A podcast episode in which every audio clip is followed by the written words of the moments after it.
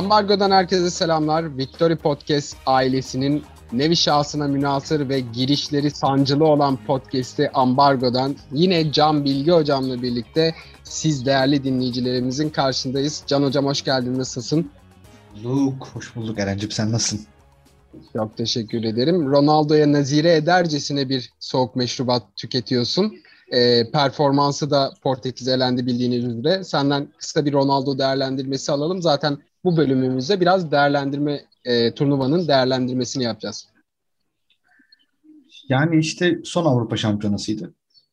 İşte her büyük kariyer bu şekilde bitiyor ki geçmişte biliyorsun keyif e, bir tavuk e, restoranının şeyinde oynamıştı.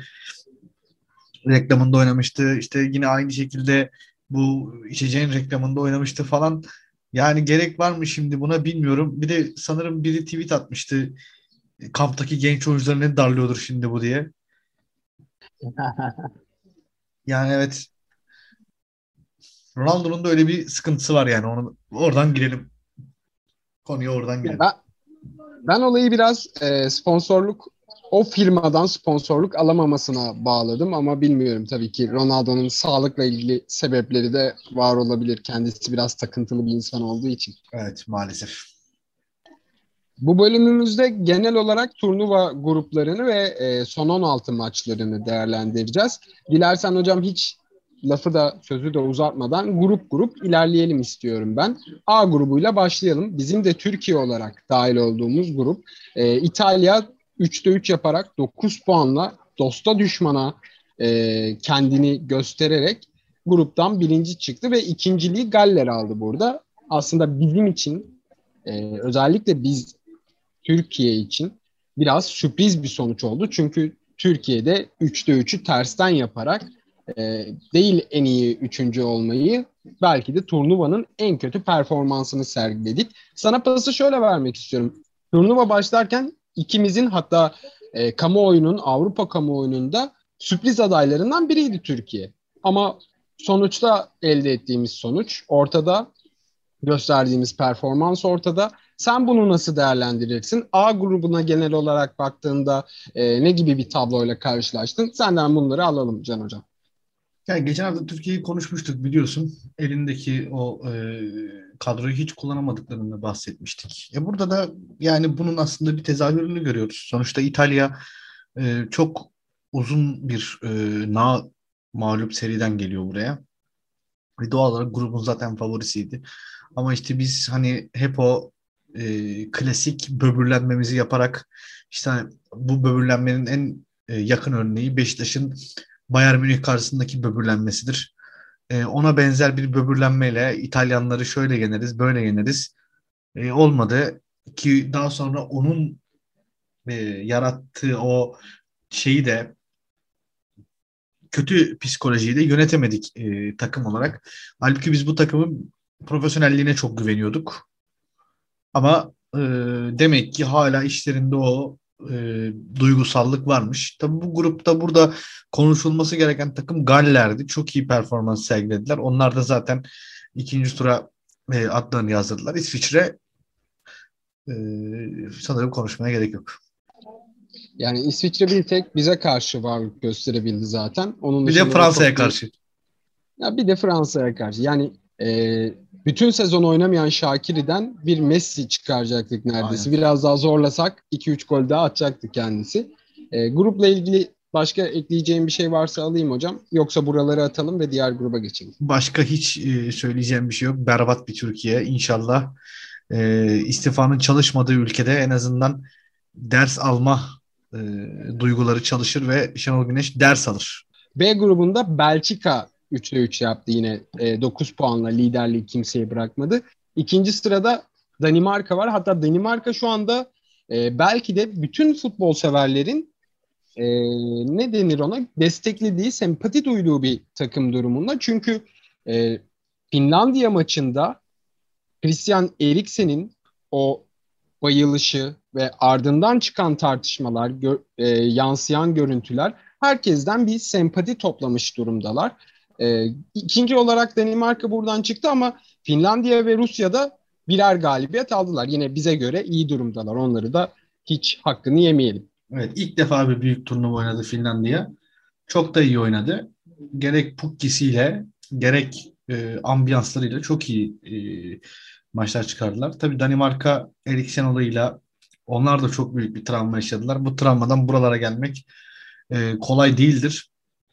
Dolayısıyla e, onlar çok iyi iş yaptıklarını düşünüyorum. Oyun tarzları da çok güzel, göze hoş gelen.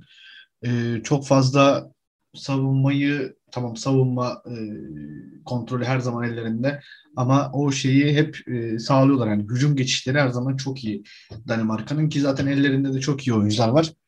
E, işte Kasper Dolberg gibi efendim e, şeyden yedekten gelen Andreas Skovosen gibi gerçekten çok iyi e, oyuncular var ellerinde. E kalede de Schmeichel var. Atan ile tutan iyi takım. Belçika'yı zaten Keza, konuşmaya gerek yok. Onları artık ikinci turda konuşacağız onları. Kesinlikle. Keza Danimarka'nın savunma derinliğinde de Kayer gibi bir kaptanları var. Ben gerçekten Fenerbahçe'deyken de çok beğeniyordum. E, bu turnuvada da yaptığı liderliği e, kıskanarak izliyorum. Buradan da C grubuna geçelim. E, Hollanda, Avusturya, Ukrayna ve Kuzey Makedonya'nın bulunduğu grup.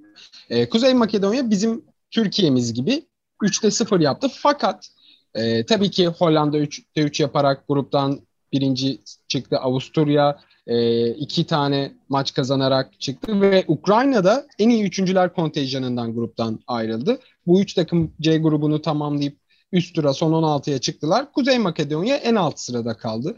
Fakat şimdi Türkiye'de 0 puan aldı. Kuzey Makedonya'da 0 puan aldı. Ben Kuzey Makedonya'yı izlerken hem bir sempati hem de bir futbol görüyordum bizim milli takımımıza kıyasla. Yani ya Bal kadro, Balkan kad... Buyur hocam dinliyorum. Ya Balkanlarda hep bir şey görürsün zaten. Hı hı. Ya bu onların şeyinde vardır. E, genlerinde vardır. Bence burada asıl konuşulması gereken takım Hollanda. Çünkü e, inanılmaz bir grup oynadılar. Bence Ukrayna ile e, benim son dönemlerde izlediğim en iyi turnuva mücadelesiydi. Hollanda-Ukrayna maçı. Muazzam bir maçtı. 3-2. Yani gerçekten e, Şevşenko da büyük hoca. Onu da e, buradan Kesinlikle. söyleyeyim. E, Hollanda çok enteresandı. Belki de tarihlerinde üçlü oynadıkları bir 5 sene yoktur toplasan. Ama e, Frank de Boer kendisinden beklenmeyen bir şekilde muazzam bir üçlü savunma takımı ortaya çıkardı. Daha sonra kendinden bekleneni zaten yaptı. O yüzden asıl burada grubun sürprizi bence Hollanda. Yani baktığın zaman e, onu da ikinci e, turları değerlendirirken söyleyeceğim. Tabii ki. Söyleyeceğim herhalde. Tabii ki. İstersen ben buradan e, şey sazı alayım senden. Tabii ki. Rol tabii. çalacağım. Kusura bakma. Ee, Hiç sorun değil hocam. D grubu D grubunda benim e, çok sevdiğim İskoçya var. İskoçya maalesef e, olmadı. Yine olmadı her zamanki gibi. Biliyorsun onlar 78, 82 çok iyi takımdır. O iki e, İskoçya takımı. O zaman da olmadı. Gruptan çıkamadılar. Çok çok iyi kadrolar. İşte Anan Hansenler, efendim Graham Souness'lar falan muazzam kadroları var 78'de de 82'de de ama orada da gruptan çıkamıyorlar. Ee, İskoçya'nın kaderi bu gruptan çıkamamak. İnşallah bir gün çıkacaklar ama bunu e, biliyorum. Ee, şeyi bırakıyorum, İngiltere'ye bırakıyorum. Hırvatistan için bir iki kelime söyleyeceğim. Geçişler her zaman sıkıntılıdır. Geçişler her zaman sıkıntılıdır. Ee, bu sıkıntıyı da Hırvatistan özelinde görmek aslında beni biraz biraz da beni e, üzmüyor değil yani onu söyleyeyim. Çünkü hala bir santrafor tamam Orsic gibi enteresan bir yetenek var ellerinde. Hani gerçi o da artık 27 yaşında ama olsun yani sonuç olarak enteresan bir oyuncu var ellerinde. Petkovic'i pek kullanmıyorlar. Bruno Petkovic'i hani en azından pivotluk yapar, e, indirir. İşte Kovac için e, o ceza sahasına yaptığı koşuları falan hani belki e, toparlar diye düşünüyorsun. Ama onu da kullanmak istemiyor Zlatko Dalic. İşte ilk maçta biliyorsun Rebic oynattı orada ileride İngiltere e, İngiltere pragmatizmine mağlup oldular orada. Hı hı. Ve grup böyle şekillendi. E, e grubunda İspanya'dan nefret ettiğimi söylemek istiyorum bir kez daha. Geçen evet çok övdük ama Luis Enrique yani bu kadar temposuz bir pas oyunu gerçekten çok kötüydü. Bir de seviye olup olimpiyat stadı ya futbol oynamaya hiç müsait bir yer değil gerçekten. Hiç İspanya Kesinlikle gibi değil. Ya. Hiç İspanya gibi değil orası. Ee, bir de Polonya için birkaç bir şey söylemek istiyorum Eren'cim burada. Yani bir insan nasıl Lewandowski'yi kullanamaz adlı kompozisyona geçiyoruz. Sanırım. Hayır, bir insan nasıl Lewandowski'yi kullanamaz adlı değil. Bir insan nasıl Lewandowski gibi bir futbolcuyu çıkartıp bir iki tane daha kaliteli futbolcu çıkartamaz. Yani çok çok enteresan. Hani tamam işte Karol Linetti ondan sonra o e, Napolili çocuk Milik. Adını, yok yok Milik değil. Orta saha oynayan. Onun adını unuttum şimdi. Ondan sonra Zielinski, Zielinski. Aynen Zielinski falan. Yani işte olmayınca olmuyor. Yapacak bir şey yok yani. Hatta ben şey Kamil Grosicki'yi bile bekledim oyuna girer mi falan diye. Ben de bekledim yani ne yalan söyleyeyim. Hatta girse maç da çözer diye düşündüm birkaç noktada. E, biliyorsun Türkiye'de de iyi maç çözerdi. Evet evet evet. Kulakları çınlasın. İyi yani, bir kumarbazı buradan onu da almış olalım. Yani İspanya evet dediğim gibi gerçekten artık kabak tadı kabak tadı verdiler yani. Çünkü Thiago Alcantara neden kenarda? Mesela böyle bir soru var. Ondan sonra e, Morata Morata nedir? Ne oynar? Hiçbirimiz bilmiyoruz. Hani bunu geçen programda da söylemiştik. O yüzden İspanya'nın üzerinde fazla durmak istemiyorum. Ama dediğim gibi sıkıntılı bir süreç İspanya içinde. Yani geçiş takımlarının burada aslında ne kadar zorlandıklarını görebiliyoruz. Son grup burada herkes öldü. O yüzden buraya da evet. geçebiliriz. Evet. yani e, Didier Dechamps'ın güvenli futbolu bir yerde patlayacaktı ve tam da patladı. Biraz Mbappe de yaktı onu gibi ama e, yani Portekiz'in elenmesine ben o kadar üzüldüm mü ondan emin değilim. Geçelim Şimdi, son 16. Evet son 16. Şimdi artık burada tabii iş burada Dana'nın kopuyor kuyruğu evet. biraz kopuyor buralarda. Evet. Şimdi Eren'cim e, aslında buradan birkaç maç seçmek lazım konuşmak için. Hem Tabii turnuvanın ki. genelini anlatan hem de şey. E, ben Hollanda Çek Cumhuriyeti Kesinlikle yani. o maçı almak lazım. Yani çok çok dramatik bir maçtı. Bir de sana özel olarak Çeklerle ilgili Şik'in performansını soracağım. Bugüne kadar yani e, son 16'da bitti. Çeyrek finale geçiyoruz artık. En akılda kalıcı bireysel performanslardan belki de birkaçından birini gösteriyor Şik. İkincisi de dramatik bir şekilde Hollanda'daki Dumfries'i koyabilirim ben oraya. İyi, doğru söylüyorsun. Katılıyorum sana. Ama burada bence bir Hollanda kritiği yapmamız gerekiyor. Şimdi Hollanda Kesinlikle. E, şimdi Hollanda Eren enteresan bir memleket. Yani bunlar alan kullanmayı çok iyi e, alan kullanmayı hayatlarının şiarı haline getirmiş. Hatta bu alan kullanımı ülkede o kadar çok yaygın ki mimarileri bile buna uygun. Dolayısıyla futbol mimarilerinde tamamen alanı doğru kullanmaya adamış bir toplum Hollandalılar. Ve çok pragmatistler. Biz bu e, futbolda bu pragmatizmlerini pek göremiyoruz. Orada biraz daha e, Van Gogh misali takılıyorlar. Yani normal hayatlarında hani daha böyle işte e, şurası doldurulacak. Hadi dolduralım orayı ve oraya ev yapalım kafasındayken e, futbol sahasında biraz daha Van Gogh vari işte renkleri birbirine karıştıran, ondan sonra daha böyle yaratıcılığa önem veren bir oyun e, her zaman benimsemiştir Hollandalılar.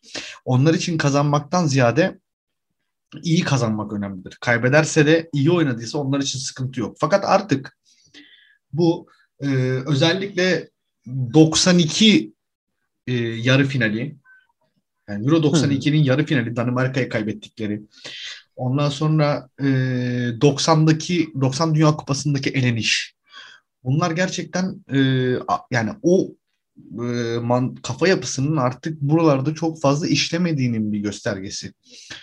E, dolayısıyla Hollanda e, Frank de buradan beklenmeyecek bir şekilde üçlü savunmayla işte senin dediğin gibi Dumfries e, önderliğinde enteresan işler yaptılar grupta. Hiç e, mağlup olmadan çıktılar ki Frank de Boer'un en büyük şeyi biliyorsun e, e, ünvanı çok iyi takımlarla çok kötü işler yapması.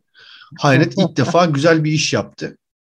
Ondan sonra ama onu da eline yüzüne bulaştırdı. Tabii burada Delik'tin e, şeyi var mıdır? Hani suçu var mıdır? Bilmiyorum ama her takım 10 kişi kalabilir. Biz hani çok 10 kişi kalan ama sonunda e, sonuca ulaşan takım da e, gördük. Dolayısıyla Çek Cumhuriyeti de Şik'in önderliğinde ki onlar biliyorsun her dönemde bir tane yıldızları vardır onların. Bu dönemde de işte Patrick Schick var. Patrick Schick e, ilk olarak Sampdoria'dan bizim Roma'ya geldiği zaman bir gelecek vardan süperstar adayıydı. Ama işte o seviyeye çıkamadı Roma'da ki zaten Roma'da kim hangi seviyeye çıkabiliyor o da e, tartışmalı. Ya o ayrı bir tartışma gerçekten. Aynen e, ve Bayer Leverkusen'e gitti. İşte önce şeye gitti pardon e, Leipzig'e Leipzig'in Leipzig. ardından Leipzig'in ardından Bayer Leverkusen'e gitti. E şimdi işte Almanya Ligi'nde bir oyuncu kendini buluyor abi. Burada yani onun farkını görüyoruz yani.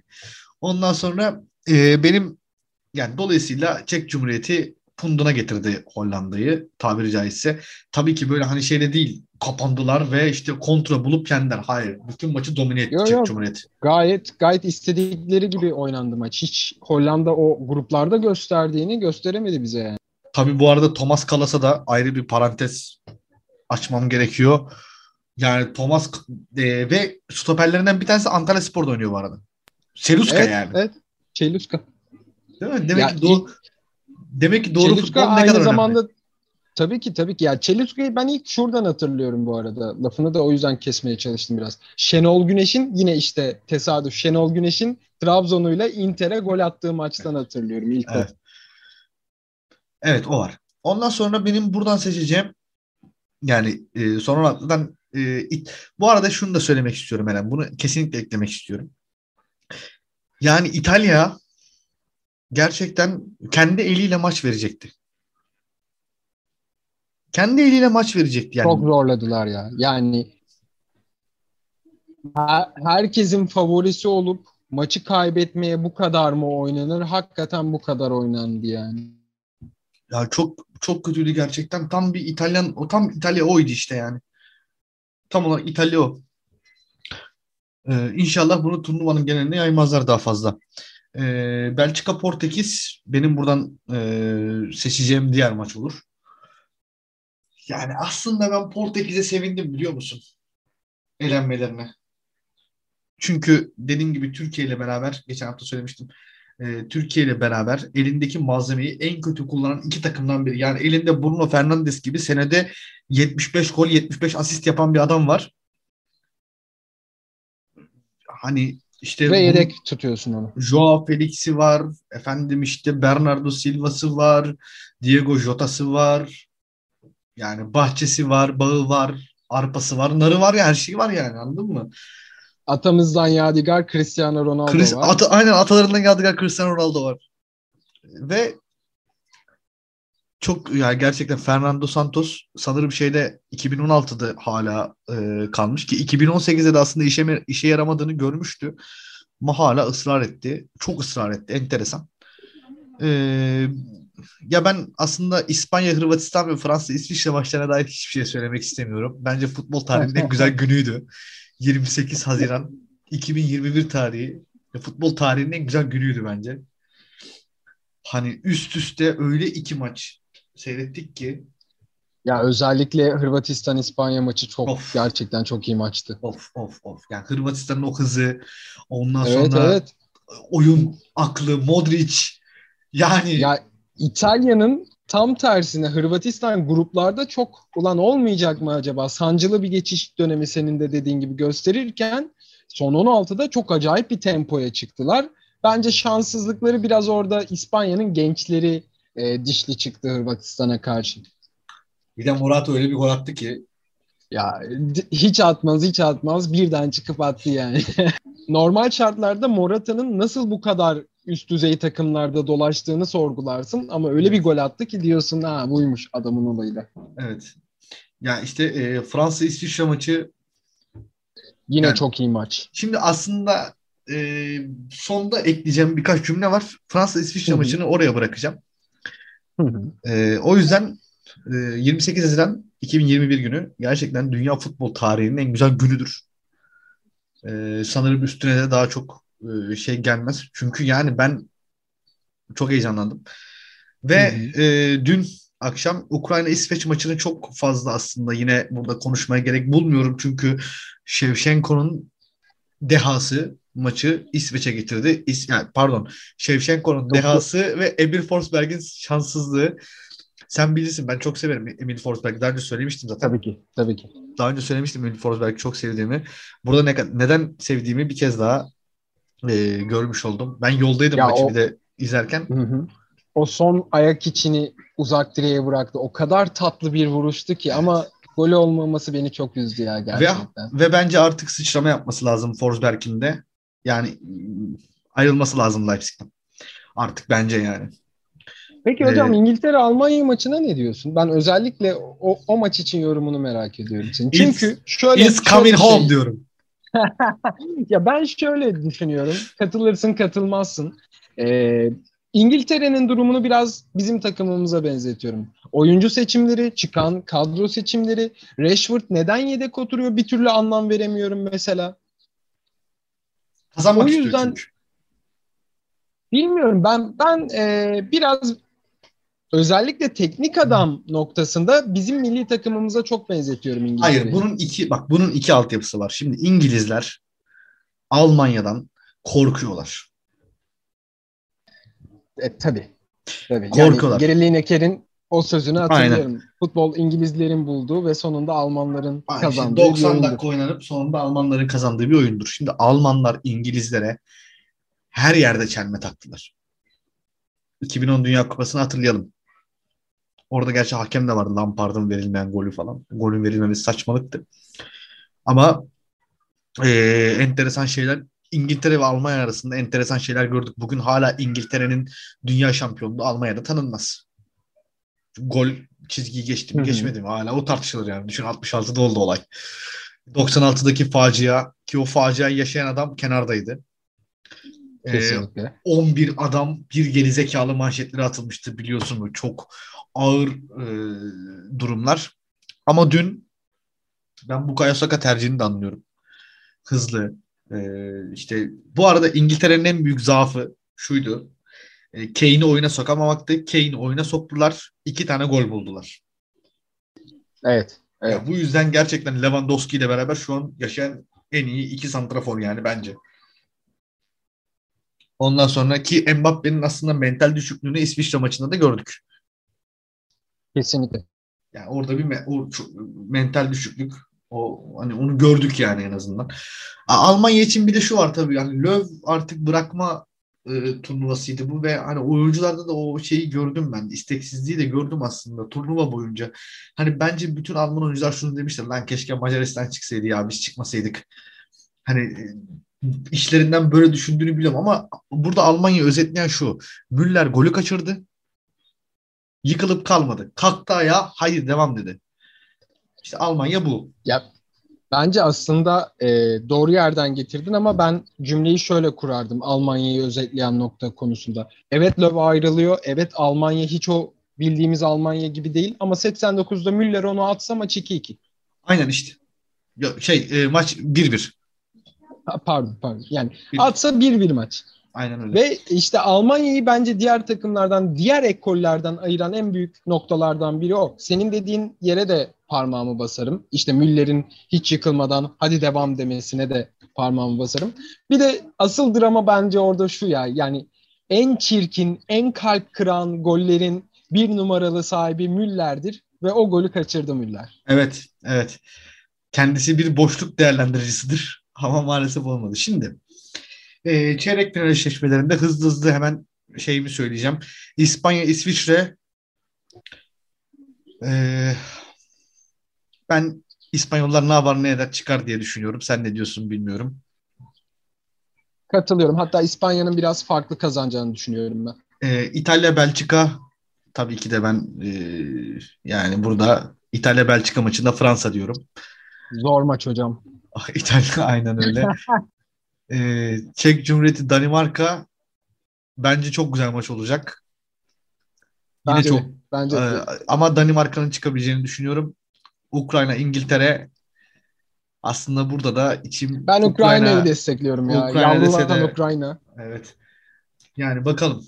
Ee, zor olacak ama biliyorum. Şimdi Eren bu turnuva bize bir şey gösterdi. Son olarak bu çeyrek finallere kadar şunu konuşalım istiyorum. Şimdi birçok takım üçlü savunma oynadı. Hı hı. Kanat bekleri dörtlü savunmanın içerisine tabiri caizse birer kamikaze gibi daldılar. Gosens'in hat-trick'i. Dumfries'in yaptıkları. Kesinlikle. Ya bence bunlar, turnuvaya damga vuran oyunlardan biriydi Dumfries'in yaptıkları. Bunlar kesinlikle çünkü e, Avrupa şampiyonaları ve dünya şampiyonaları futbolun laboratuvarıdır. Buralarda denenen şeyler dönemin yapısına birebir etki eder. Dönemin yapısına birebir etki eder. Dolayısıyla e, şunu gördük burada. Taktik çeşitlilik ne kadar artarsa yani taktik çeşitlilik ne kadar artarsa o kadar e, futbolun seyir kalitesi de artıyor farklı oyunlar, farklı planlar, değişik savunma dizaynları. İşte İngilizler ne yapıyor mesela? E, iki stoper, bir bek kullanıyor üçlüde. Ondan sonra e, Almanlar ne yapıyor? Direkt üç stoperi diziyor oraya. İşte e, Hummel, Hummels'in biraz geride kaldığı işte Ginter ve Rüdiger'in hızından Rüdiger'in hızından Ginter'in de oyun kurma becerisinden e, yararlanılan bir yapıyla oynuyorlar. İşte İngilizler Walker'ın o e, delici hızına e, göre bir üçlü savunma dizayn ediyorlar. Ondan sonra hmm, ya herkes şey diyor diye işte Kyle Walker dört tane sabek aldı. Hayır abi üç tane aldı Kyle Walker. Stoper zaten. O, öyle kullanacak adam zaten. Dünya Kupası'nı seyretmemiş miydiniz yani? Ondan sonra e, bir de bir atasözümüz vardır biliyorsun Eren'cim. E, yani alışmadık e, bacakta pantolon durmaz abi. İşte Fransa üçlü oynadı ve gördük olmadı.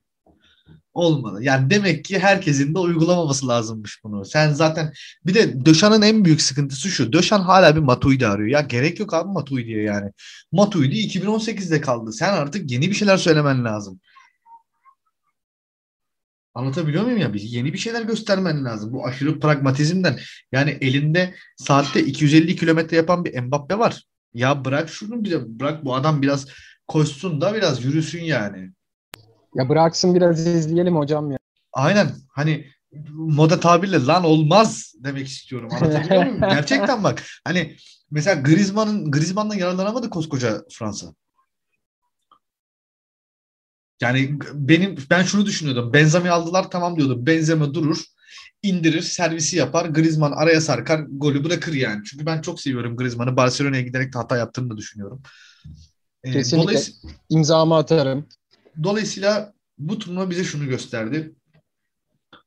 Hala söylenecek bir şey yani e, futbolun hala söyleyecek sözü var. Hala söyleyecek bir şey var futbolun.